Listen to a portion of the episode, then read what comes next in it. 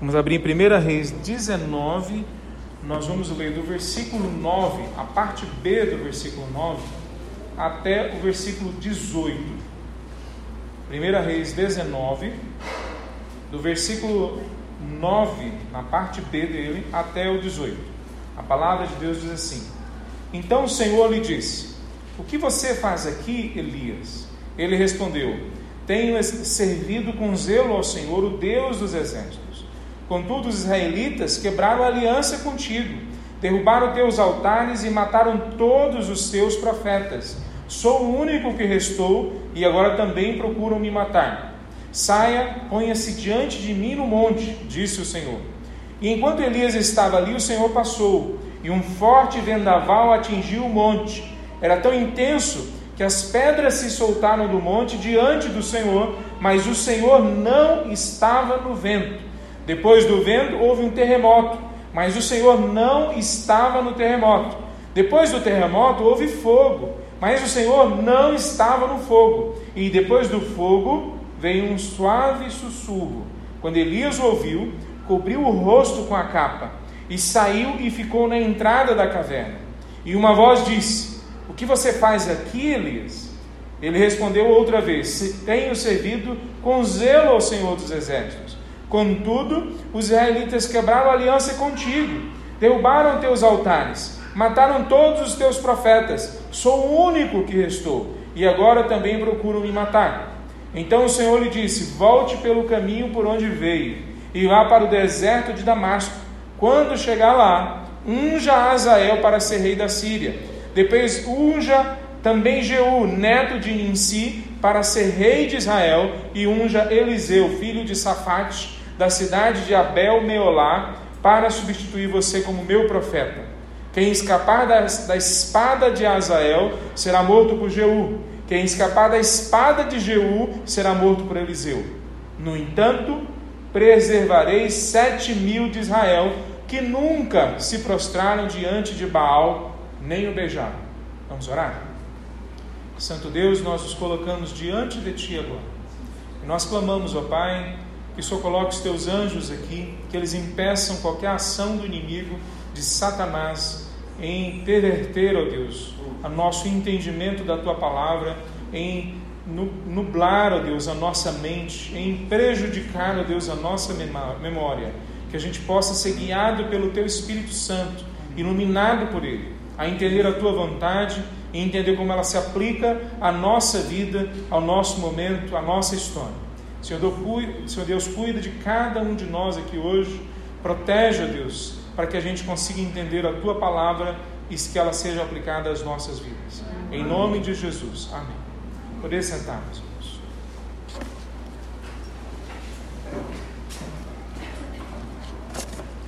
A gente já tem visto uma série de reportagens ah, dizendo que já morrem mais pessoas por causa da depressão causada pelo momento da pandemia do que pelo próprio vírus. De fato, o meu médico, um deles, foi mais de um médico que me tratou, disse para mim, quando um outro tinha dito que eu tinha que ser internado, que era mais importante o meu estado emocional do que eu seria ou não internado. Quer dizer, se eu estivesse bem comigo mesmo, diante daqueles resultados que ele estava me mostrando e do meu quadro, quadro clínico, era mais importante eu ficar em casa do que eu ir para o hospital. Mas se eu estivesse em dúvida, com medo, temeroso, se eu estivesse me sentindo quebrado por causa daquela situação, era melhor que eu fosse então para o hospital, porque isso iria me prejudicar dentro da minha casa. A solidão, a depressão, o sofrimento. Não o sofrimento físico, mas o sofrimento mental.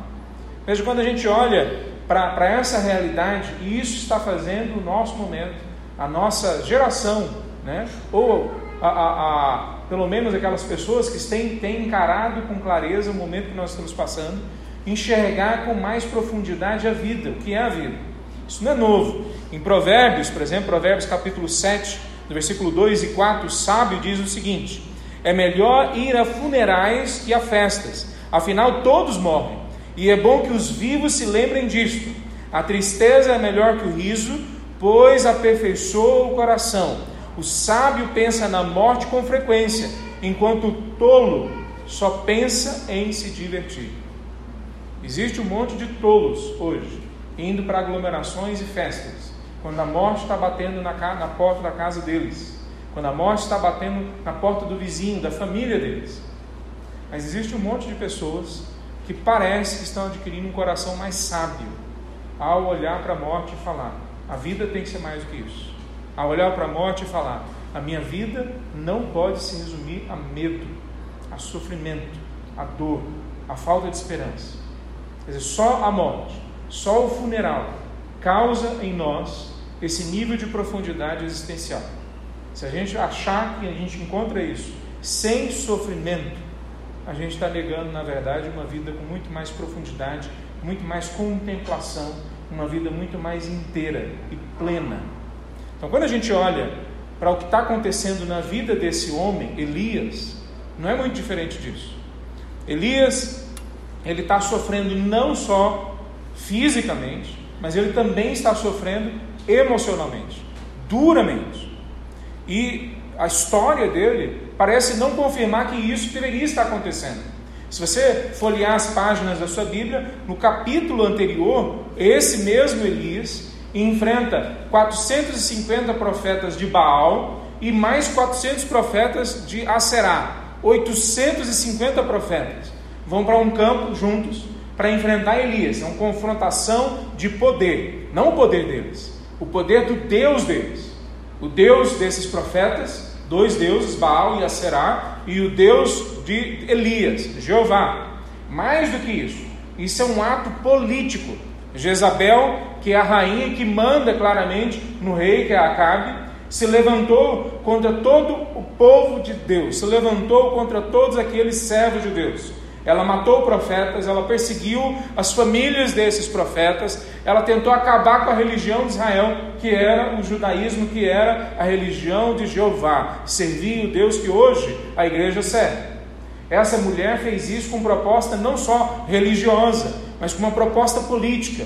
Era uma forma comum na época, como muitas vezes ainda é feita até hoje, quando um governo entra em cima de outro governo e invade, quando ele, ele toma conta de um outro país, uma outra nação, ele impõe a sua cultura, ele impõe a sua lei, ele impõe a sua religião. É isso que acontece na China, é isso que acontece a, a, em países árabes que antes não eram muçulmanos, a, isso que acontece em vários locais. É isso que acontece com o capitalismo, inclusive, quando ele entra em locais que antes ele não estava ali em peso. Então, quando nós olhamos o que aconteceu com Elias, nós sabemos que não é simplesmente uma ação religiosa. Ali o que está acontecendo nessa batalha que Elias está fazendo, ela é religiosa, ela é social, ela é política, mas acima de tudo ela é espiritual. Existe uma batalha espiritual sendo realizada ali. E Elias vence todas elas. Todas elas são vencidas. Elias sai como o grande herói da nação de Israel. E isso não aconteceu meses ou anos antes. Isso aconteceu há dias antes, semanas antes desse texto que nós acabamos de ler. Veja, logo após ele se tornar o campeão do país dele, Logo após ele se tornar o herói da nação de Israel, porque Deus investe na vida dele, através da vida dele, um poder e uma unção que não era visto em outros naquele momento. Logo após disso, surge um, um, uma, uma, não uma lei, mas uma, um mandato de busca né, a ele. Quer dizer, a cabeça dele é colocada a prêmio por Jezabel. E agora, o herói de Israel está com medo não só isso, ele entra num processo depressivo tão rápido que ele deseja morrer. Ele não quer morrer na mão dos inimigos. Ele está com medo de Jezabel, mas ele também não quer viver. Ele pede para Deus no versículo, no, no capítulo 19, no versículo 4. Depois foi sozinho para o deserto, Elias, caminhando o dia todo, sentou-se de um pé de giesta e orou, pedindo para morrer. Já basta, Senhor, disse ele, tira a minha vida, pois não sou melhor que os meus antepassados que já morreram. Não faz o menor sentido ele falar dos antepassados. Não faz o menor sentido ele pedir para morrer. Ele é o herói de Israel. Ele é o herói de Jeová mas mesmo assim ele entra numa depressão. Mas veja só, o problema dele não é só emocional. O problema dele é real. Profetas foram mortos. Se você voltar um pouquinho mais, no começo do capítulo 18, Obadias, não aquele que escreveu o livro de Obadias, muito antes dele, um outro servo de Deus, temente a Deus, havia escondido vários profetas para que eles não fossem mortos por Jezabel. Essa pessoa ali atrás conviveu com Elias. E à medida que Elias conhece ele, conversa com ele, existe toda uma outra situação que Elias fala para Obadias ir, porque ele é um dos mordomos da casa real, ir até Jezabel e falar que ele, ele estava ali para Cabe e falar que ele estava ali, e foi assim que começa, que começou a batalha com os 850 profetas. Veja, esse Elias que diz estar sozinho agora, que diz querer morrer agora, ele não está passando só por um processo emocional. Ele vivenciou no capítulo anterior um fato de que vários profetas como ele foram torturados e mortos. Então ele sabe que a qualquer momento ele pode ser pego. Então, diante disso, a gente vê um homem que se enfia dentro do medo do sofrimento. E mesmo quando um anjo, que no começo do capítulo 19, no versículo 7, um anjo do Senhor vem até ele e o alimenta, e o encoraja, e fala para ele ir para um outro lugar aonde Deus iria falar com ele. Esse anjo já havia sido a mão de Deus para consolá-lo. Mesmo depois disso, 40 dias andando no deserto, com uma clara força física, tendo vindo de Deus, um poder sobrenatural, fez ele andar por 40 dias sem comer e sem beber nada, para chegar no local para Deus falar para ele. Mesmo assim, o desejo de morte continua na vida dele. Mas algo mais acontece. Não só o desejo de morte, não só o sofrimento pessoal por saber que pode morrer a qualquer momento na mão de pessoas que são contrárias a ele, que o perseguem mas ele também começa a afirmar para si mesmo que ele está sozinho, que ninguém mais caminha com ele. Quando a gente faz isso, quando a gente começa a acreditar que nós estamos sozinhos no, no sofrimento, porque é mais ou menos o que normalmente acontece com a gente. Eu não sei se com todo mundo, mas é uma tendência. Quanto mais a gente enfia no sofrimento, físico ou emocional, Quanto mais a gente enfia, mais a gente vai afirmando para nós mesmos que nós estamos sozinhos, que ninguém entende a gente, que ninguém vai cuidar da gente. Quanto mais ele faz isso, mais ele vai acrescentando na vida dele outras coisas. Quanto mais ele convence de que ele está sozinho, mais ele se torna orgulhoso. Só eu sou o herói. E se não tem mais ninguém pelo que lutar, não tem mais nenhuma tarefa grande a ser realizada, é melhor que eu morra. Isso é orgulho. Isso não é um sentimento louvável num servo de Deus e em ninguém mais. Tem que encontrar qualquer herói nas histórias gregas, nas, nas, nas comédias ou na, na, nos dramas gregos.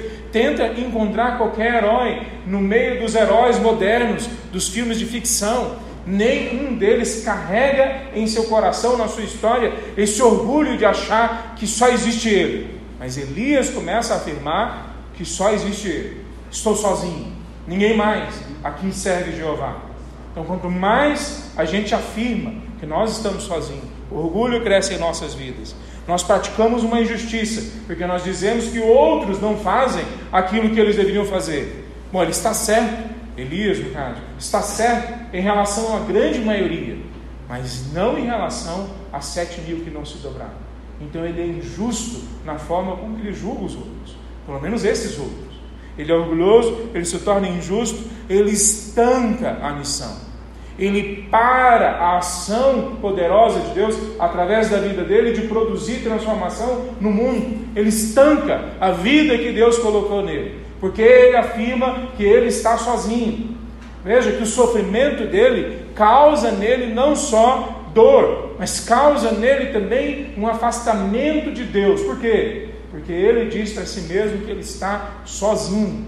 Ele continua afirmando isso para ele. E mais do que isso, se torna um fardo extremamente pesado, duro de carregar.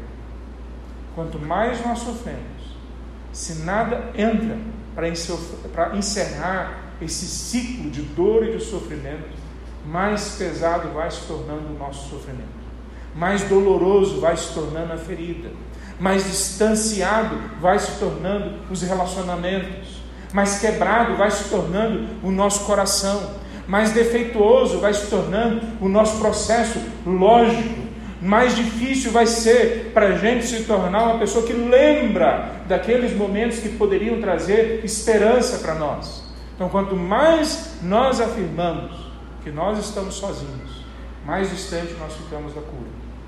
Então, o que é que esse texto ensina para nós? O que é que esse texto vem clarear para as nossas vidas acerca do sofrimento, da missão e do fato de que nós não estamos sozinhos? Ele fala para nós, ah, ele ensina a nós, que no meio do sofrimento de seus servos, Deus deseja conversar com eles, Deus deseja lidar com seus questionamentos, esclarecer a missão e nos lembrar, tornar claro para nós que nós não estamos sozinhos na fé. Deixa eu repetir isso para você: que no meio do sofrimento dos seus servos, então, se você não é servo de Deus, isso não aplica a você. E eu clamo a você hoje: venha para perto de Deus, entregue a sua vida para que hoje mesmo você se torne um servo de Deus. Receba a Cristo no seu coração para que hoje você se torne um servo do Todo-Poderoso. Porque aí, quando você se torna um servo dele, toda vez que você sofrer, você pode se basear na palavra de Deus para saber que Ele quer conversar contigo, se relacionar contigo, Ele quer lidar com seus questionamentos mais profundos, Ele não vai colocar de, de lado coisas que são importantes para você, Ele quer lembrar a você a sua missão, a sua tarefa, esclarecer o próximo passo, Ele não vai deixar você perdido, sem saber o que fazer, e finalmente Ele quer mostrar para você, esclarecer que você não está sozinho na fé. Então vamos conversar um pouco sobre essas verdades que nós vemos nesse texto. Então, a primeira verdade, que para percebermos Deus conversando com a gente, é preciso nos acostumar com Sua voz. Veja, quando a gente olha para essa história de Elias, a partir do versículo 11, Deus fala com ele: saia da caverna, do lugar onde você está, e vai lá para fora. E acontece três grandes eventos, três grandes eventos pirotécnicos, Spielbergianos, Três grandes eventos: um terremoto, um fogo. Aliás, fogo para Elias é, já era normal. Ele já sabia que ia cair fogo e ele viu cair no fogo. Então, quando o fogo vem, ele não se assusta. Um, um vento forte sopra e ele está acostumado com aquilo tudo, mas ele está tão acostumado com aquilo quanto ele está acostumado com a voz de Deus. E ele sabe que eventos pirotécnicos sobrenaturais não necessariamente implicam que Deus está falando com a gente. Ele sabe que grandes eventos, que grandes tumultos, que grandes barulhos, que grandes emoções, mesmo grandes coisas sobrenaturais acontecendo na nossa história, não significa que Deus está falando com a gente, porque na sequência vem uma voz sussurrando, e ele tem os ouvidos preparados, ele tem a mente, o processo lógico, a memória preparada para identificar quando é que Deus está falando e quando é só uma outra coisa que está acontecendo. Talvez grandiosa, talvez tremenda em muitos sentidos, mas não Deus falando. Mas quando ele ouve a voz sussurrando, sussurrando nos ouvidos dele, ele sabe, agora Deus está falando. O nosso problema é que nós trocamos a voz de Deus por outros barulhos em volta da gente. Se você vai para a igreja pentecostal, você vê emoção e barulho no meio daquele local. Se você vai para a igreja tradicional, você vê um processo lógico, uma organização bem estruturada na igreja, um monte de barulho, gerando em nós uma sensação de que Deus está presente, quando muitas vezes Deus não está presente. E só aqueles que preparam os seus ouvidos para ouvir a voz de Deus conseguem na igreja pentecostal ou na igreja tradicional ou em qualquer local ou outro que ele for, entender e ouvir a voz de Deus. Isso não é para qualquer pessoa, não é para qualquer cristão, isso não é para qualquer pessoa que se diz ser servo de Deus. Ouvir a voz de Deus precisa afinar o instrumento, precisa afinar o ouvido, precisa entender a lógica do reino, precisa entender como a, a, gramática do reino se estende, se, se pronuncia, como, é, como os verbos são, são colocados, como é a intensidade da voz de Deus, quando é que parece Deus mandando e quando é a minha consciência afirmando coisas para mim que não tem nada a ver com a voz dele. Meus irmãos, é muito comum nós ouvirmos profetas, homens e mulheres de Deus, antes de falarem a sua profecia, lerem a Bíblia e falarem um monte de coisas que não tem nada a ver com a palavra de Deus, porque são usadas nos seus dons, mas não conseguem afinar o ouvido para entender quando é que Deus está falando através da palavra dele. Quando é que nós precisamos, quando é que nós vamos aprender que ouvir a voz de Deus implica em gastar tempo com Deus. Elias é um desses homens que gastou tempo com. Ele gasta tanto tempo com Deus que ele consegue perceber o momento certo que Deus está falando, mesmo no meio de eventos grandiosos em volta dele. Será que a igreja brasileira já aprendeu isso? Quantos de nós nós podemos ter certeza que nós sabemos ouvir a voz de Deus? Então, para nós sabermos que Deus está conversando com a gente, não na hora do sofrimento, mas antes do sofrimento, a gente tem que aprender a entender a voz de Deus. Não tem atalho. A voz de Deus se aprende lendo a palavra dele, de capa a capa, pegando um livro da Bíblia e lendo ele várias vezes, para a lógica desse livro fazer sentido para a nossa lógica. Entender a voz de Deus significa entrar dentro do contexto da história e pedir discernimento para Deus, para falar como é que isso que aconteceu há três mil anos atrás se aplica à minha vida agora, três mil anos depois. Entender a voz de Deus significa um exercício mental, um exercício cerebral que exige de nós uma longa caminhada de estudo. Mas também entender a voz de Deus implica um exercício emocional e espiritual que exige uma longa caminhada de oração. Existe uma longa, exige uma longa caminhada de nós em ouvirmos homens e mulheres de Deus que passaram antes de nós nessa caminhada espiritual. Veja, aprender a ouvir e discernir a voz de Deus é fundamental se nós quisermos, na hora do sofrimento, ouvirmos a Deus e não outras vozes que podem se levantar. Elias sabia ouvir a voz de Deus, mas havia mais coisas que precisavam serem trabalhadas na vida dele. Todos nós devemos trabalhar a maturidade das nossas vidas. Elias não era diferente. E tem uma coisa acerca da maturidade. A maturidade não é algo que nós conquistamos em todas as áreas ao mesmo tempo.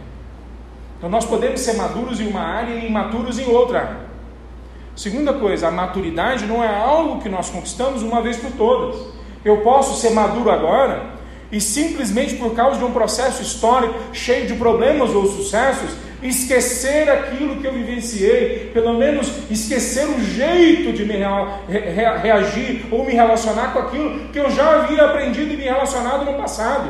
Então eu sei como tratar a minha esposa com maturidade, com autenticidade, com cavalheirismo, mas por algum motivo eu fico meses sendo, sendo forçado a, a, enfrentar durezas na vida. Eu fico meses, talvez, sendo forçado a dormir pouco, perder a paciência por causa do cansaço. E em algum momento eu começo a ser imaturo e não tratar a minha esposa mais como cavalheiro. Veja, a maturidade não é algo que nós conquistamos de uma vez por todas. E quando nós falamos dos pecados da alma, então nós, nós estamos para mais fundo ainda dentro desse problema. Quais são os pecados da alma? A igreja por séculos tem falado sobre isso, mas muitas vezes nós, hoje, igreja moderna, não falamos mais sobre isso. Inveja, egoísmo, orgulho, isso são tipos de pecados que pode ser que ninguém perceba, mas eles podem estar dentro da nossa vida e nós vencemos ele hoje e ficamos um ano sem demonstrar, sem vivenciar, sem reagir como invejosos, mas de repente chega alguém e faz em nós, causa em nós de alguma forma inveja e nós perdemos aquela maturidade que nós alcançamos lá atrás. Então, maturidade cristã de vida de homens e mulheres adultos é algo que nós lutamos dia após dia, não é uma batalha ganha até que a gente chegue no novo céu e na nova terra. Por que eu estou falando isso? Porque Elias era o tipo de homem que, se tivesse hoje aqui, todo mundo ia achar que era maduro. Mas olha a maturidade desse homem. Depois de vencer 850 profetas, depois de ser o campeão do, do exército, campeão do exército de Deus naquele momento, se mostra um bebê chorão, mesmo Deus tratando ele por semanas, Deus tratando ele, anjo vindo e suprindo ele, a voz de Deus audível conversando com ele. Mesmo assim, o bebê chorão Elias continua falando: Eu quero morrer, eu quero morrer. Não há mais esperança, não há mais condições, não tem mais para onde ir. Eu quero morrer. Por quê? Porque não adianta nós conquistarmos uma vez por todas essa, acharmos que nós podemos conquistar de uma vez por todas essa habilidade de sermos maduros, de ouvirmos a voz de Deus. Porque sempre há momentos que nós podemos regredir, que nós podemos decair, que nós podemos voltar a padrões de maturidade lá de trás. Então, a primeira coisa, para nós vivenciarmos no sofrimento esse cuidado de Deus, aprendermos constantemente a ouvir a voz de Deus. Segunda coisa que nós vemos nesse texto, que Deus irá, irá lidar com a gente, não necessariamente do nosso jeito, mas do jeito dele. Não necessariamente conforme as nossas expectativas, mas com base nas expectativas dele. Graças a Deus, ele é desse tanto misericordioso. Porque se ele tratasse a Elias, por exemplo, conforme nas expectativas de Elias, Elias tinha morrido. E que aconteceu com Elias? Elias é um dos dois homens que não morreram na história. Um foi Enoque, o outro é Elias. Os dois foram levados para o paraíso sem morrer. Ele iria perder isso. Não só ele iria perder isso. Nós, o povo de Deus, iríamos perder essa história de que um homem de Deus não morreu porque ele foi levado por causa da fidelidade de Deus com ele, não dele com Deus. E Deus mostra na vida de Elias que ele é nesse tanto misericordioso, não só com Elias, mas com a gente. Ele não nos trata com base nas nossas expectativas, ele nos trata com base naquilo que ele quer do jeito que Ele quer, Ele lida com a gente, do jeito que Ele planejou lidar. Veja, quando começa esse texto que nós lemos, que Deus já está trabalhando com Elias. Deus não começou nesse texto. 40 dias antes disso, um anjo enviado pelo Senhor trouxe comida e orientação para ele. Eu não queria nem, nem 1% mais do que isso há três semanas atrás. Era só isso que eu queria. Eu orei por isso. Senhor, manda um anjo aqui para falar que está tudo bem. No dia que o médico falou para mim, você vai ser enterrado, internado, não internado, internado, há dez dias atrás mais ou menos, ele falou, você vai ser internado. Eu estava mais ou menos nesse horário e eu clamei a Deus nessa hora. Eu falei, Senhor, se eu for internado agora, eu não vou ver minha esposa e as minhas filhas. E se eu não sair, como muitos não saíram? Então eu vou embora sem me despedir da minha família? E eu clamei a Deus, eu falei, Senhor, manda um anjo. Eu falei para Deus, fala comigo, voz audível. Pois é isso que Deus fez com Elias, o grande bebê chorão do nosso texto, do nosso momento que nós estamos lendo agora. Veja, como é que Deus lida com ele. Deus faz duas vezes a mesma pergunta. A mesma pergunta. Qual é a pergunta? O que você faz aqui? O que, que você está fazendo aqui? É um processo terapêutico que Deus está fazendo com ele. Não é a única coisa que Deus faz com ele. Deus também fala em outros dois momentos. No momento Deus fala, ele mostra com clareza para Elias que Elias sabe ouvir a Deus. Acho que Deus está falando pelo amor de Deus, ele está falando pelo amor de mim mesmo. Você sabe me ouvir. Olha, você sabe diferenciar entre fogo, vento, terremoto e a minha voz. O que, que você quer mais, cara pálida? Você tem a minha palavra na sua mão. Você tem um grupo com você, caminhando com você, que é o que ele fala no segundo momento. Tem sete mil pessoas que iriam para a guerra com você hoje. Você não está sozinho com eles. Deus está trabalhando com eles.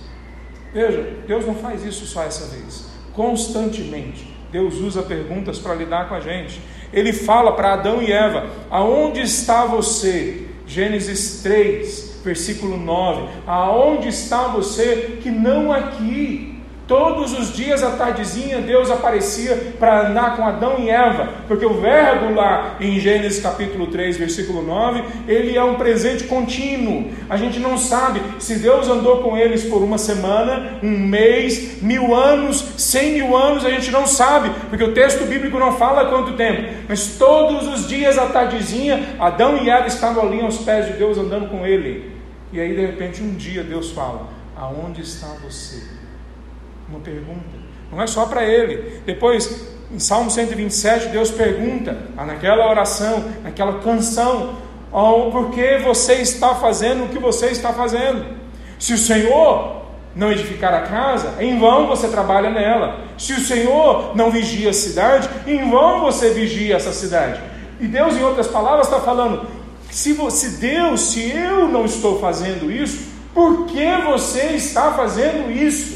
Deus constantemente faz perguntas para nós, para tentar a gente, levar a gente para um momento de consistência, de conteúdo treinado, conteúdo preparado, testado, meu filho. Responde a essas perguntas que você vai ver o que é que está acontecendo na sua história. Eu não preciso nem falar nada para você, porque é que você está fazendo isso. Depois, em Jonas capítulo 4, Deus pergunta para Jonas: faz sentido a sua ira?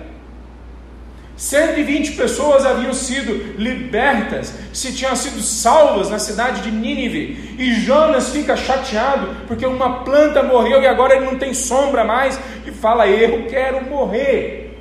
Faz sentido a sua ira, Jonas? O texto de Jonas termina mais ou menos assim, com essa pergunta: Faz sentido a sua ira? Quantas vezes Deus perguntou para você e você não quis responder? E se você tivesse respondido, talvez você tivesse tido cura na sua vida, transformação na sua vida. E veja, quando a gente fala em responder os questionamentos de Deus, não significa responder falando. Falar é fácil.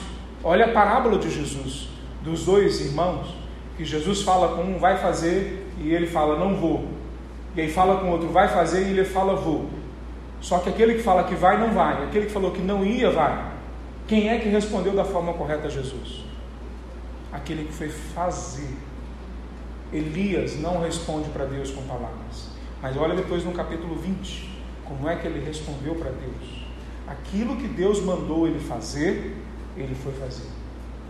Como é que você tem respondido as perguntas e questionamentos de, da vida que Deus tem colocado diante de você? E Deus trata Elias de uma forma que Elias consegue entender. Deus trata Elias de um jeito que Elias consegue conceber como lógico, como fazendo sentido, como tendo coerência. Deus trata Elias de forma pessoal, não é no atacado. Levanta a mão aqui quem está passando dificuldade aí, ora por todo mundo. Pronto, seus problemas estão resolvidos. Não é assim que Deus trata Elias, não é assim que Jesus trata as pessoas na caminhada dele lá há dois mil anos atrás. Jesus vai andando e vai conversando com pessoa após pessoa de forma pessoal, não é individual, não é um, um evangelho separatista que isola a pessoa dos outros, mas é pessoal, é um evangelho que ele olha para a pessoa, mesmo ela estando no meio da multidão, e lidar com os questionamentos dela, e lidar com os problemas dela e lidar com as dúvidas, com o momento que aquela pessoa está passando. Pois Elias estava numa caverna, ele tem que ser chamado para fora, pois Elias achava que estava sozinho, e Deus diz para ele: Você não está sozinho. Pois Elias achava que ele iria ser morto, e Deus diz para ele: Você não vai ser morto. Pois Elias estava num, num profundo a, a inferno interior, emocional, espiritual, pois Deus diz para ele: Eu estou com você, e onde eu estou, a vida a nova vida. Ele tira Elias daquele momento e ele trata Elias de forma pessoal. Qual é a sua dificuldade, o seu sofrimento, a sua dor? Deus trata cada um de nós de forma individual. Veja, isso é uma dificuldade muitas vezes para nós pastores. É mais fácil eu elencar as dez frases que Deus fala para um homossexual quando ele quer sair do pecado dele.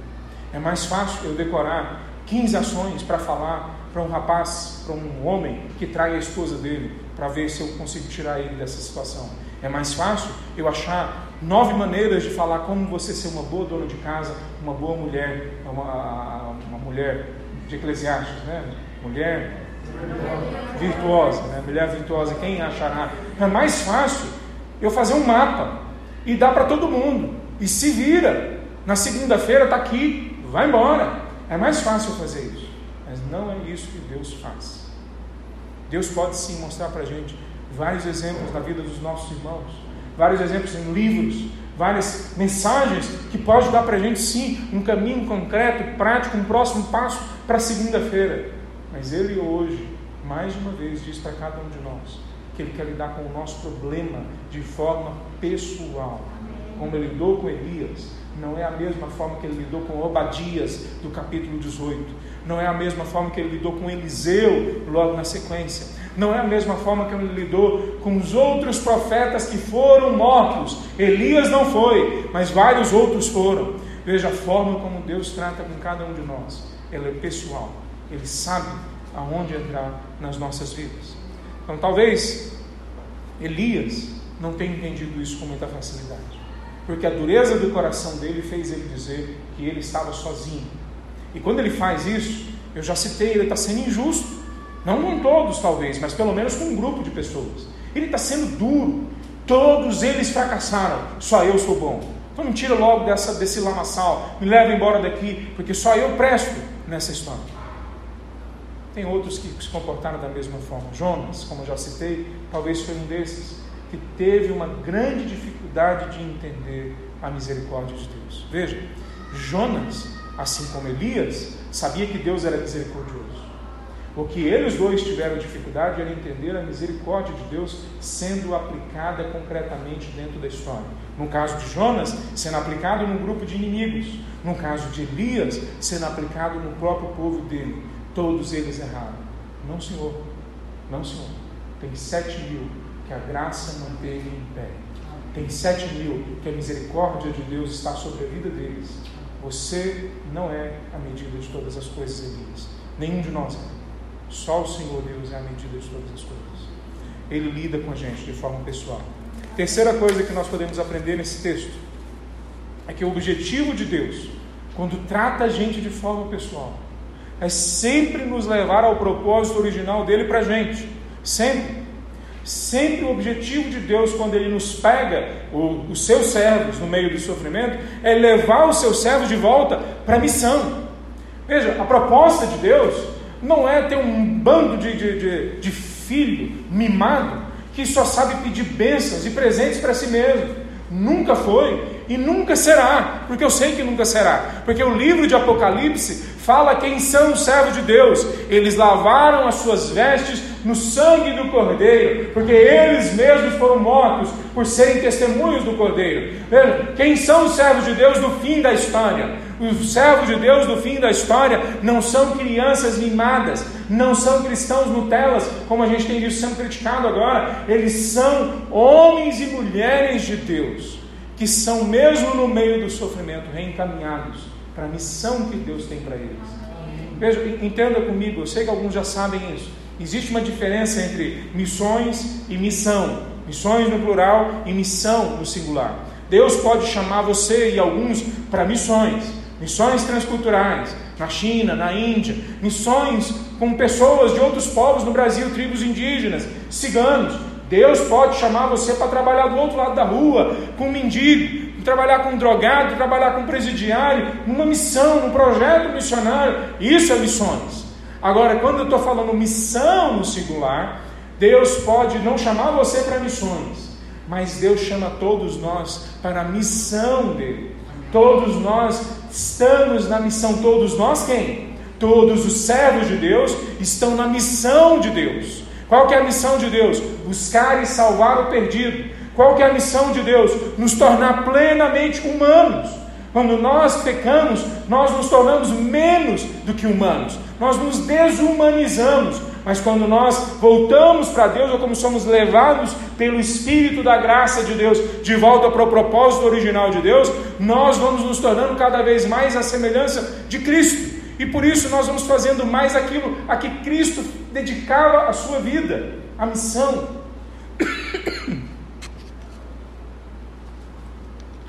Toda vez que na palavra de Deus usa-se a palavra santificação, especialmente em relação a Cristo Jesus, ela está falando da missão. Jesus se santificou pelo seu povo. O que, que ele está fazendo? Ele estava com foco na missão dele. Qual que é o foco na missão dele? Buscar e salvar o perdido. Qual que é o foco do servo e da serva de Deus? Buscar e salvar o perdido. Se você não é servo de Deus, essa mensagem não é para você. Mas veja, se você é servo de Deus, então você está na missão de Deus. E se você então está na missão de Deus, existe um propósito eterno para a sua vida, bem esclarecido, bem definido na palavra de Deus, em que em algum momento Deus ainda pode tornar ele mais explícito e direcionar você especificamente para aquilo que Ele quer para você. Vai para esse emprego, vai para essa faculdade, casa com essa pessoa, entra nessa profissão. Mas todos os servos de Deus têm que estar na missão de Deus. Quem não está na missão de Deus, então é povo não alcançado. Quem não está na, na missão de Deus, então é pessoa que tem que, ter, tem que ser salvo ainda, tem que ser alcançado ainda pela graça de Deus. Então, quando nós olhamos o que Deus está fazendo com Elias, é reafirmando para Elias que não é você que decide o que vai fazer, como vai fazer, a hora que vai fazer. Elias, você pode ser um grande herói. Elias, você pode ser um grande profeta, ungido. Você pode ser um exemplo na história, mas a missão não é sua, Elias. A missão é minha, é o que Deus está dizendo para ele. E você vai voltar para a sua missão. Deus trata Elias, Deus cuida de Elias, Deus protege Elias, mas Deus leva Elias de volta para a missão. Se você é servo de Deus, Deus vai levar você para a missão. Deus vai levar você para o centro do propósito dele para a sua vida. E o centro do propósito dele para a sua vida não é diferente dos outros cristãos. O nosso centro é sempre o mesmo. Não existe uma mensagem de, de, de empolgação. Cada um de nós temos que achar a nossa autenticidade. Não, não, esquece esse negócio de autenticidade, esquece esse negócio de achar você mesmo, um autoconhecimento. O Evangelho não pode ser diminuído a uma mensagem de autoconhecimento, de, de, de, de procura por, pelo meu eu, de, de ser eu mesmo descobrir quem eu sou. O Evangelho não pode ser diminuído a esse processo terapêutico diminuto, pequeno, que nem os psicólogos de verdade conseguem admitir isso como uma coisa saudável. Veja, o Evangelho é arrependimento é mudança de vida, é uma nova proposta de estilo de vida e de caminhada. Com Elias não é diferente, com Jeremias não foi diferente, com Isaías não foi diferente. Então, se você quiser, olhe os textos. Isaías capítulo 6, o grande profeta Isaías cai no chão e pensa que vai morrer por causa do pecado. Quando ele é purificado, é tratado, é cuidado, é transformado, está aqui a sua missão. Ele é enviado para a missão. Jeremias capítulo 1, ele tem dúvidas se ele pode, porque ele é um jovenzinho que não sabe falar. Quem sou eu para fazer alguma coisa? Deus trata ele e manda ele de volta para a missão. E se você continua lendo a história de Jeremias, quando no capítulo 17 ele reclama que Deus só coloca ele em furada, Deus ouve ele até o fim. E quando ele termina de, de entregar tudo, de desabafar diante de Deus, Deus fala para ele: Pois bem, Jeremias, fico feliz que você tenha desabafado mas agora se arrependa de ter falado o que você falou, e eu vou trazer você de volta para a missão, de volta para a plenitude de vida, profeta após profeta, homem de Deus após homem de Deus, mulher de Deus após homem de Deus. Vivencia isso, porque quando nós somos tratados por Deus, nós somos levados de volta para a missão. Elias não é diferente. Pois bem, nós não definimos a nossa missão. Aliás, teologicamente, biblicamente, nós não temos missão. Deus tem uma missão. E Ele nos coloca como cooperadores dele. Ele nos coloca como embaixadores dele. Ele nos coloca como representantes, mordomos. Ele nos coloca como servos fiéis. E por causa disso, Ele compartilha os planos dele conosco e nos chama de amigos. O nosso irmão mais velho, o nosso advogado o nosso arquiteto, né, que preenche as lacunas da nossa vida nos levando de volta para a proposta original que Ele teve nas nossas vidas. Elias não é diferente. Nós também somos chamados ao mesmo desafio. Deus quer levar a gente de volta para a missão. Qual é a parte da missão que Deus quer colocar em você? Qual é aquela característica distinta da missão de Deus que Ele está chamando você para ser cooperador? Eu, eu não posso responder isso para você hoje, mas eu quero te dar algumas pistas. Quais são os seus dons? Quais são os seus talentos? Qual é a sua história? Mesmo diante de se converter. Veja, Deus nos escolheu antes da fundação do mundo. Então não tenha dúvida, antes de você se converter, Deus já olhava para você. Então, qual é a sua história? O que, que foi construído em sua vida pela providência de Deus, para que hoje você pudesse entender o que é que Deus quer te usar de forma específica. Não se engane. Se você não tem a missão de Deus na sua vida, então você é campo missionário. Você é povo não alcançado. Você é a pessoa que ainda carece da graça de Deus na sua vida. Quarta coisa e última coisa que nós vemos na vida desse profeta, na vida desse homem de Deus, na vida desse grande herói de Israel. Enquanto ele está sendo tratado, ele entende que a, a, ele tem que aprender a ouvir a voz de Deus e reaprender a ouvir com maturidade a voz de Deus, vez após vez. Ele entende que o objetivo de Deus é levar ele, é lidar com ele de forma pessoal. Que ele vai ser levado de volta à missão, e a gente sabe que ele entende isso, porque no capítulo 20 ele é levado de volta à missão. Mas mais do que isso, para coroar esse momento todo, ele é de uma vez por todas desmascarado na sua própria, na sua própria a, falácia, na sua própria mentira que ele está dizendo para si mesmo e para os outros. Porque Deus diz para ele: Você não está sozinho. Nós não estamos sozinhos na nossa caminhada de fé. Nós não estamos sozinhos, mas houve um que esteve sozinho. Nós não estamos sozinhos, mas houve um que esteve absolutamente, completamente sozinho. O nome dele é Jesus de Nazaré. Para que nós não estivéssemos sozinhos, um dia, mesmo antes da cruz, um dia, uma noite antes da cruz, ele vai para o jardim do Getsemane e ele começa a ter uma agonia, uma angústia tão profunda na alma dele, que ele começa a sangrar pelos poros, pelo suor dele. E os médicos dizem que isso pode acontecer só num tremendo, num tremendo sofrimento psíquico, emocional que a pessoa pode passar. E essa pessoa é Jesus Cristo, ele sofre. Por que, que ele sofre? Porque ele vai ser açoitado depois, cuspido. O sofrimento da morte na cruz é um dos piores, se não o pior da história. A pessoa é crucificada e ela, essa dor de entrar ferro dentro das mãos e dos pés, de ser arrancado pedaços da carne e da costa, nem se compara depois quando ele já está na cruz, porque aí tudo dói ao mesmo tempo. Para ele conseguir dar um, uma respirada, ele tem que levantar a perna e ao levantar a perna, ele estica todos os nervos que já estão feridos no corpo dele, do braço, da perna, das costas, ele estica tudo, tudo dói no corpo dele. O pulmão dele não aguenta, está para explodir. O coração dele não consegue mais bombear sangue, mas ele tem que levantar com todo o esforço de uma pessoa que não aguenta mais um, uma gota de sofrimento. Mas esse sofrimento nem se compara com o que ele começou a sentir no jardim do Getsemane. Completa separação de Deus, completa separação de tudo que é bom, completa separação de tudo que, que pode trazer esperança. Eu estava tentando explicar para as minhas filhas um dia desse o que é o inferno. Para a Bia, que tem oito, para a Bárbara, que tem dez. Eu tentando explicar para elas, só que as perguntas vinham e eu tentei, ao final das contas, eu acho que eu cheguei a uma conclusão que eu não me agradei, mas Tentei. Eu falei, minhas filhas, imagina, você está presa num, num pântano, num lamaçal escuro que você não consegue ver um palmo na sua frente. E você está presa lá dentro daquele negócio, com água até o pescoço, com um bicho gritando em volta de você, com seu corpo todo cortado, toda machucada, sabendo que ninguém vai te ouvir, ninguém vai te salvar, que não há esperança e que você não vai morrer logo você vai sofrer dor, solidão, tudo isso.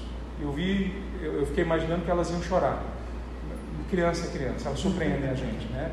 Elas perguntaram, e aí papai, depois? Eu falei, poxa, né? eu estava quase chorando de contar para elas como que é o inferno, né? ou tentando ilustrar como é que é o inferno.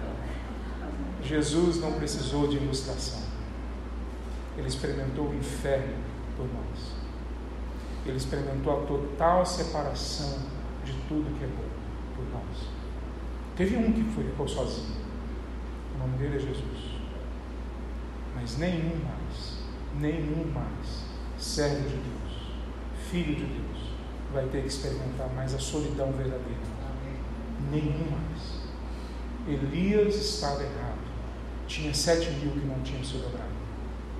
Você está errado quando você acha que você está sozinho no seu sofrimento. Você não está sozinho. Existe um sem número de igrejas que podem não ser igrejas, mas existe um grande número de igrejas que são igrejas.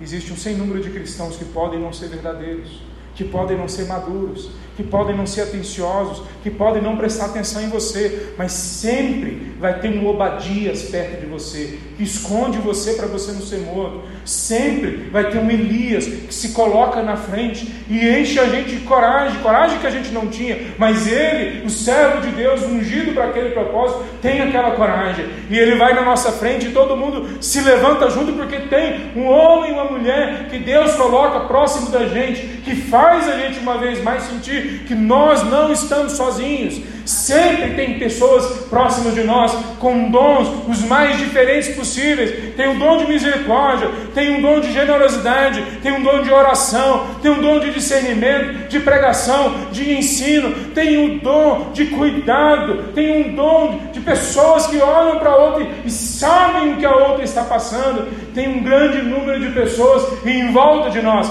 que Deus se levanta e essas pessoas são chamadas igreja do Deus vivo. Essas pessoas são chamadas de família do Deus eterno. Essas pessoas são chamadas de irmãos e irmãs. Essas pessoas são aquelas que se encaixam na palavra de Deus como amigos que são mais chegados do que um irmão. Nós temos que nos lembrar disso, porque se nós não nos lembrarmos, os próximos meses, os próximos anos vão ser cada vez mais difíceis. Cristo está à porta para voltar, mas antes dele voltar, vai vir mais sofrimento, mais dor, mais perseguição, vai vir mais pandemia, vai vir mais terremoto, vai vir mais dificuldade, e pode não chegar na sua casa mas pode chegar na casa do seu irmão, da sua irmã, pode não chegar no Brasil, como vai chegar em alguns países da África, da Ásia, e pode chegar lá e Deus cobrar da gente. Nós temos família deles, e Deus cobrar da gente, nós temos irmãos deles, porque tem sempre sete mil que não se dobraram.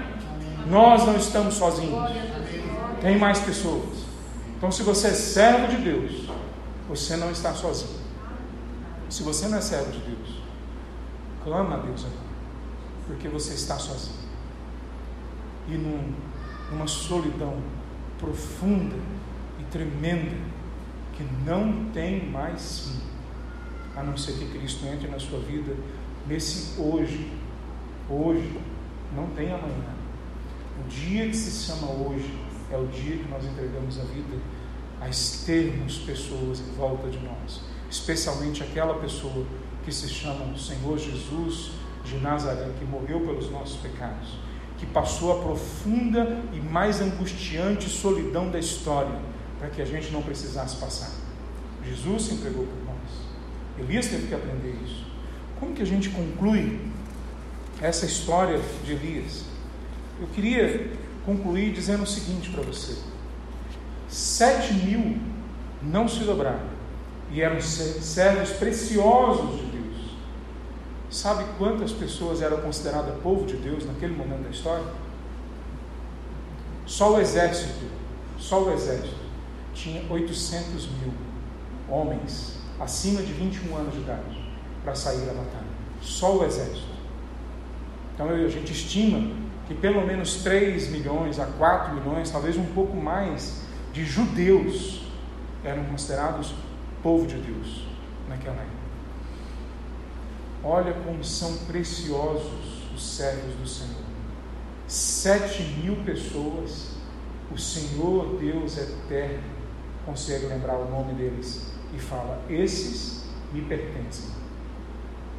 Eu sei que no Brasil tem mais de 40 milhões de pessoas que se chamam de evangélicos. Eu não tenho a menor ilusão que grande parte desses não conhecem o Senhor Jesus.